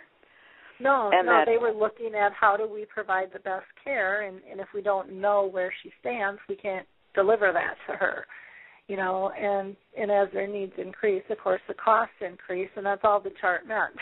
you know. Well, um, that's it. And then also the family, or not the family, but your friends asking, "How is your mother doing?" Oh, she's E minus now. You, you know, just not very good. And you don't want to go into it, but just detach detach, and uh, it just um, it, it, it. I tried to do so many things that were so ridiculously f- foolish. I thought if I took my mother to her lake house and then brought her sister from the town nearby, the sisters would have a nice summer visit. Well, after a week, and I hired a nurse to come and help me, I had my mother and her sister and the sister's dog and we were all at the lake for almost a week and we did everything and so I drove my aunt, my mother's sister back to her house and then the way back to the lake my mother said, "Who was that old grandma?" I said, it was your sister. She said, "What sister?" I said, "That was Jenny." She said, "You mean that old woman?" I said, "Yeah, yeah." And she so so I killed myself over that for nothing. Yeah, it would have been she was, better just. yeah, but, she was living in a different place and time, and you know, she wasn't that old, so she couldn't have a sister that old, and yeah. well, and the, I think the big thrill, you know, we've talked about this, is that my mother loved dogs. That was the greatest help that I had of all. We had a yellow Labrador named Kenai, and Kenai was a, kind of a worthless dog. She didn't fetch or hunt or do anything, but I would take her to see my mother on the leash, and we would go in and of course, the dog loved it, licked every crumb off of every person's lap. and and then my mother would be in the wheelchair and I'd say, "Could you hold the leash?" And so, of course, the dog was walking out ahead of the wheelchair and my mother thought she was walking the dog. Mm-hmm. What a wonderful thing that was. You know, and I'd say, "Will you watch the dog?" And I'd tell the dog to sit there, and my mother'd be say she thought she was in charge of the dog. So uh, the animals helped so so very much. That helped us. That helped us connect, and uh, you know to to just make it so simple with clothing. You know, I I I don't know what we would have done without jogging suits. They they were so handy. So easy, so easy to get on and off, and they're comfortable. And yeah, I, again, you know, that's another thing where I think families struggle in terms of well, they have to look perfect. And you know, again, that looking perfect is about us. It's not about them. Um, at, at, at a certain point, you know, they, in my opinion, lose their ego, and they really don't care. It's it's about are they safe, are they happy, you know, are they pain free, and that's as simple as it gets. It's not about does my hair look perfect and are my teeth brushed and um, it's about just wanting to belong and feel comfortable. And so getting people to to shift their expectations in terms of what they expect to see and how you know how they expect it to look um, is a real big problem. Um, you know, with all of us, because our egos pretty much drive us, and we're a, we're a society that judges one another by how we look and how we act and what we have. And this, if this disease has taught me anything, it's about life really isn't about that those things. It, it's really mm. focused on, on the small, precious little connections, the glint in the eye, the smile, the giggle, um, the touch of a hand, a hug. Um, you know, it's it's those little things that um, that inspire me and fill me so full that are just a nanoseconds long, you know, now and with my mom in her end stages, that um that, that just light me up. And so, mm-hmm. you know, it's, it's a matter of training ourselves to look for different things and to really um you know, I mean, because you, you get what you, you you get what you think about. You know, everyone's always said that. You know, your your thought patterns will guide you to you know whatever you want to find in life and you know if you think about sadness and sorrow that's all you're going to be able to see but if you think about joy you know if you can if you can flip that switch and start just focusing on joy all of a sudden it shows up and and it was there the whole time mm-hmm. we just miss it because we're not looking for it well that that feeling so responsible i think that's really a danger and yet it was on my shoulders and I was responsible. And one of the things with the dressing up deal was my mother was very beautiful. She was an Irish beauty, you know, five foot four, peaches and cream skin, brunette. She kind of looked like Loretta Young in the old movies, or uh, oh, that who is it? Jane Wyatt. She just was so pretty. And so when she when when I got a hold of her care, I felt like, gosh, she's been neglected here, trying to take care of Daddy. She's a mess, and I was buying her pretty things, you know, and um, I, I just, you know, I guess that was my problem. And then we had the mm-hmm. girdle situation, which was very difficult. If women wore girdles in those days, she wanted a girdle.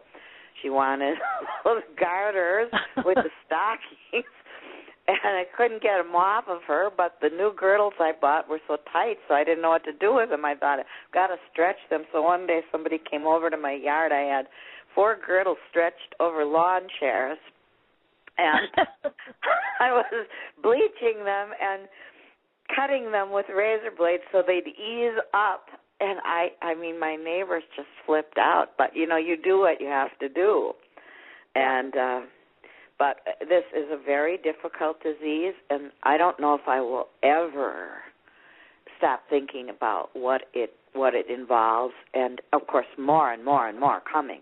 They're just all coming. The mm-hmm. woman who helped me with my mother, her sister, early onset now at 71. So we have that going on. I can see it in my generation now. It's very painful for me to see that we're entering that now. Very yeah. painful.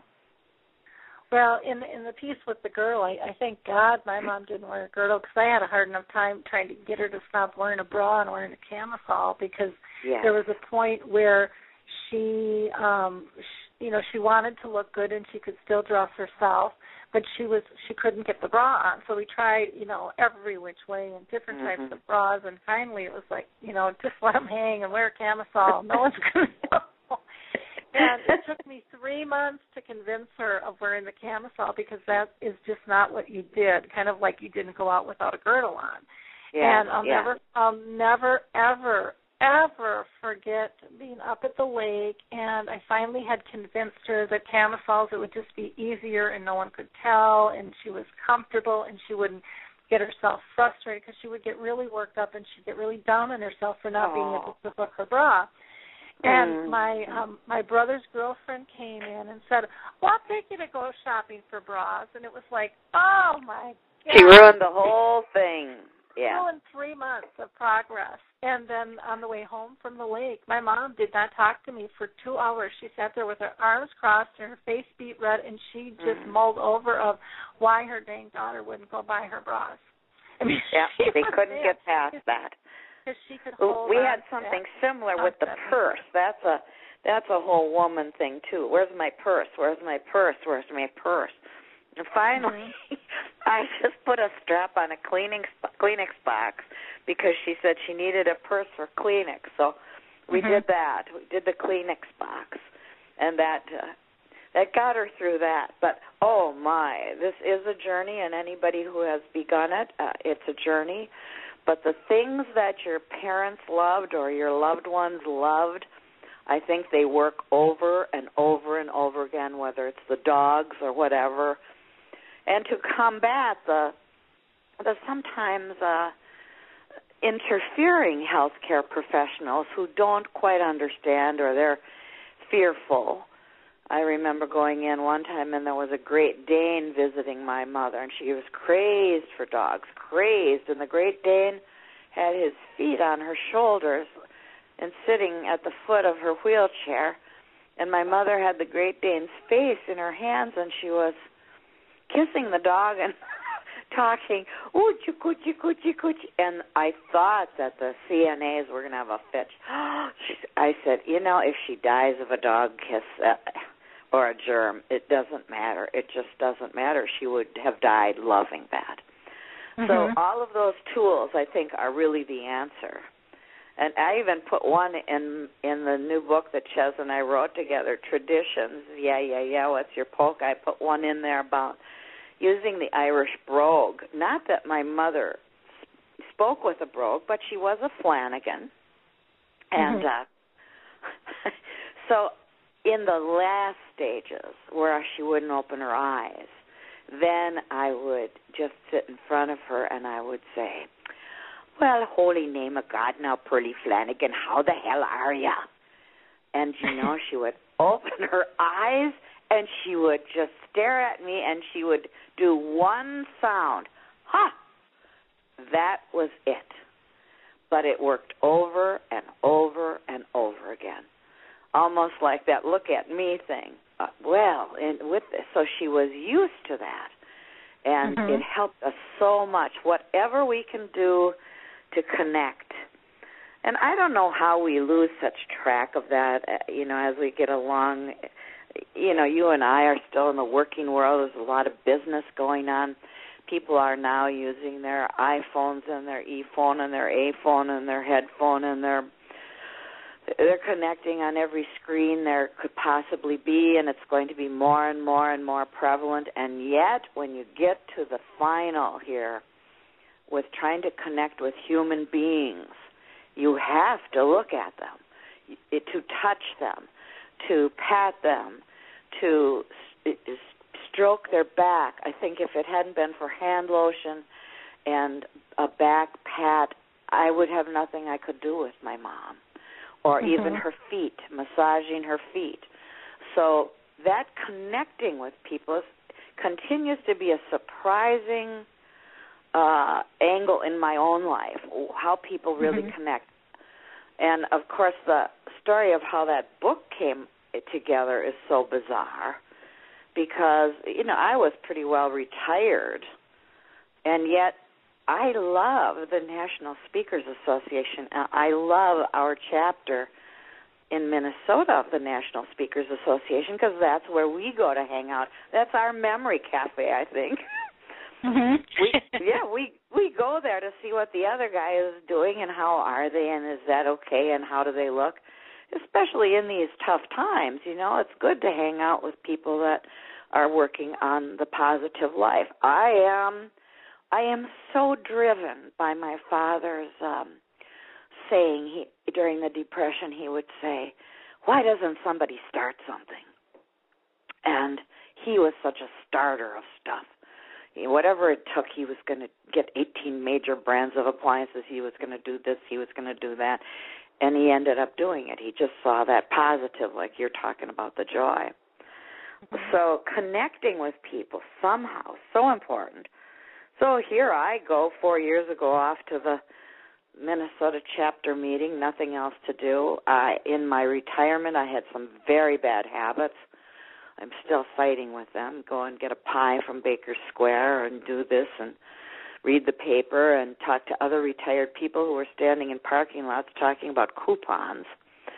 And uh I just had some bad habits, but I went to that meeting and uh I listened to the marketing and I listened to all of the latest, greatest, fastest, whippy do patterns there could possibly be to get business. And the meeting was over, and I stood up. I looked over to my right, and there's this guy standing there. You know him. He's our colleague, Ches Reginiak. I look over. I see this guy. I I am polite. I introduce myself. I'm Janie Jasin. He says, I'm Ches Reginiak. He has an accent. I ask where the accent's from. He says Poland. I immediately went to Milwaukee in my mind.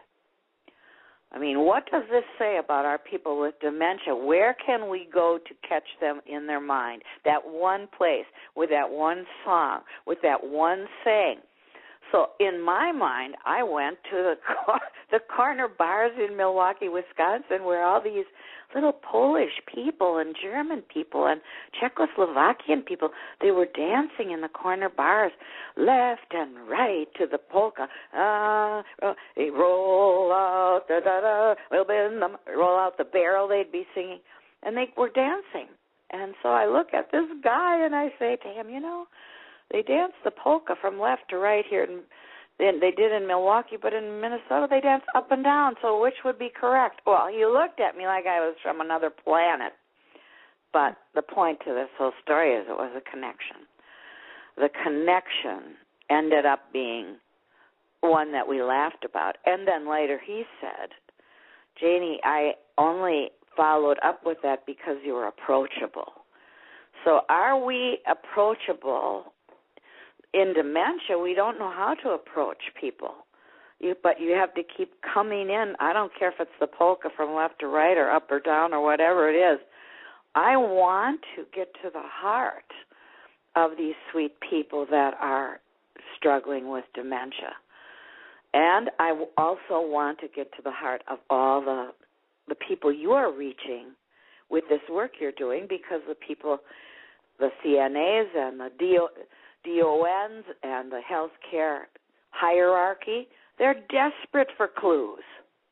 Mhm. And uh it you know, that really was a teaching tool for me to realize that in the tradition book, tradition, yeah, yeah, yeah, what's your polka? We're asking people, how do you connect? What dances are you doing in your life?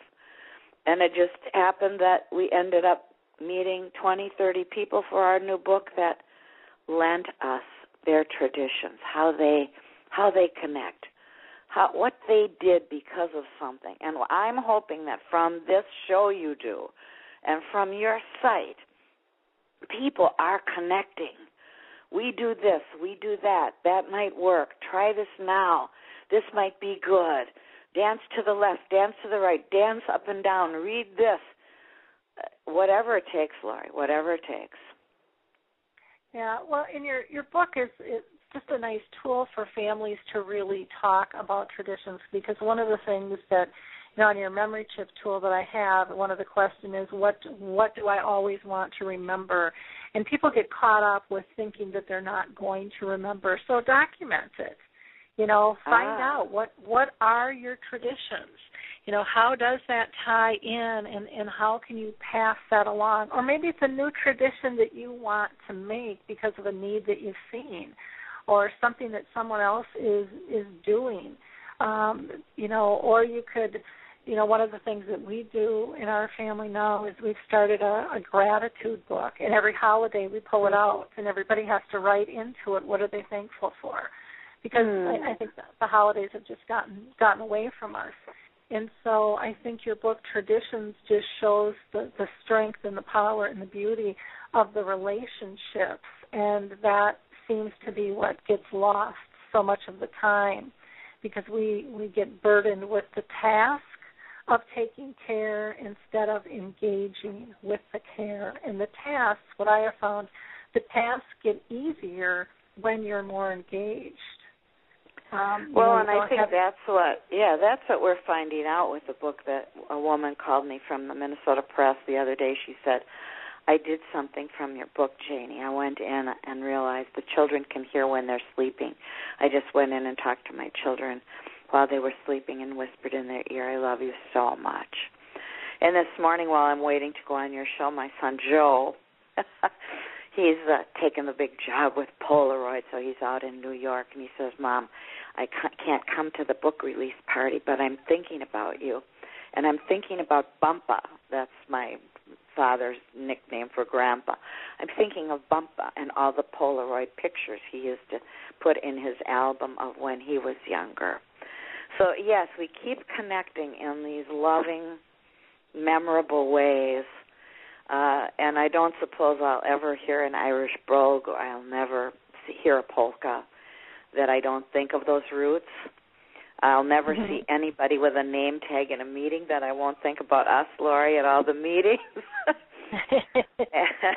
and I'll never see, uh, you know, Ches and I are, are going down because of your website. We're going down to Knoxville, Tennessee to open the Tennessee Alzheimer's Conference and I, it, you know, what you're doing with your site is so exquisite. And I don't know what people are going to pick up from what we talked about, but there's a prayer in here that that Ches wrote. That it's a Polish prayer, but it's written in English, and it says, "Good night, O Lord. We're going to bed. Let us wake up to Your water and bread." Throughout the day and night, by Your love and might, open our eyes so we can see Soften our hearts, Almighty Thee. Show us the way through and lead us always, always to you. So I think the big memory cafe is uh, in paradise. And I think my mother's probably dancing there with my father to uh, Guy Lombardo and underneath the arches. I think my godmother is probably there eating every chocolate candy she can get her mouth on. uh, I just think uh, you know we're headed to a place somewhere where people will remember, and in the meantime, maybe we're called to do that for them. Mm-hmm. I hope that, and you're a lot younger than I am, Lori, so you already know that I'm going to want Diet Coke. but it is and those maybe, simple pleasures that we need to that we need to think about, you know. And I mean, you would curl up and die without music because you're just so musical and and things. So it, it's important that we take the time to find out what is important to the person with dementia, um, and that we share that information with others so that they know and that they understand what what's working and what isn't working. So, Janie, how do people get a hold of you, and if they're interested in getting the book Traditions to see how it might be able to help them and you know inspire them to um, work with their own traditions of family? Well, that's very nice of you. That's very nice of you. I'm so easy to find. Janie at janiespeaks.com, or that's the website, www.jan as in Nashville, I-E, speaks like the dog dot com. Janie speaks dot com. or I'm here in the Minneapolis area, nine five two four four three three zero eight zero. And uh, if they look on the website, they'll see the ways to get the book. They'll be able to read some of the things, and they will see the people doing the polka. And uh, that's kind of a shocker when we're out speaking that the that we're asking people, and I'm asking the radio listeners now. Uh, you can tap your foot, you can sit in the chair, or you can get up and dance. And this dance of the Alzheimer's disease requires a lot of hands on and a lot of love and a lot of trust. And uh, you're making such a powerful connection here, Lori. I'm honored to have been just a small part of this. Well, thank you for for spending so much time with us today. Um, I'm going to go ahead and wrap up, and um, we will talk to you soon. And again, please uh, reach out to Janie. Uh, she's just an absolutely fantastic speaker. If you're looking for someone to come and talk and motivate and lift your spirits and have some fun, and um, check out their book, Traditions. Yeah, yeah, yeah. Yeah, leave a message because otherwise it's like talking to the wind. I don't know who's out there, and it would be nice to know that we spent an hour with some real people. So God bless you all, and thank you, Lori. Thank you. Um, our next show is going to be April 3rd, and that's going to be with Steve. And Steve actually is diagnosed with early onset Alzheimer's disease. And the title of his show is So I Was Right. There was a problem with my memory. Uh, Alan Arnette is also going to join us. He was the one who climbed the seven summits, and he is now on tour um, with. Uh, with his expedition, and um, I look forward to talking with Alan. Then on April 6th, I'm just thrilled to death. I'm going to have the renowned Naomi Feil. Naomi um, has the validation program, and she's going to be talking about finding peace, joy, and dignity with memory loss. And she's just an absolutely incredible, incredible um, woman and speaker, and she's been on this mission for over 30 years with her validation program. Uh, Kathy Borey will be with us on the 12th of April, and she is an author, and she's going to talk about her journey with dementia. And then we've got another program scheduled for the 30th um, that will be another songwriter. Uh, it's a son who wrote a song about his mother's dementia. So we've got lots of neat things coming up in the future, and I I truly hope that you're able to uh, to join us. If not, all of our shows are, are archived, and again, we would appreciate any support you can give us in terms of spreading the word about the show. So if you can like us, tweet about us, um, if you want to link us in a newsletter or a blog, please feel free to do so. Last, if you are somebody who has memory loss or is a care partner or maybe a business professional and you think you've you've got something to share to help others on this journey, please reach out to me. You can shoot me an email um, and I would be glad to get a hold of you and maybe you can be our next guest on the show. Alzheimer's Speaks is really about, again, raising the voice of all um, and developing a broader tool palette for all of us to partake in. So until next time, have a wonderful day, and thank you so much for listening. It's time to rethink, renew, and reimagine retirement. Hey, everybody, Jared Sebesta here, host of Retire Repurposed. Now, this podcast is about the non financial parts of retirement, which many times can be even more challenging than the financial. We believe retirement is not the end, rather, the beginning of what could be the most impactful, purposeful, and fulfilling season of a person's life. So don't retire, become repurposed. To listen now, search Retire Repurpose on your favorite podcast platform, Senior Resource, or Life Audio.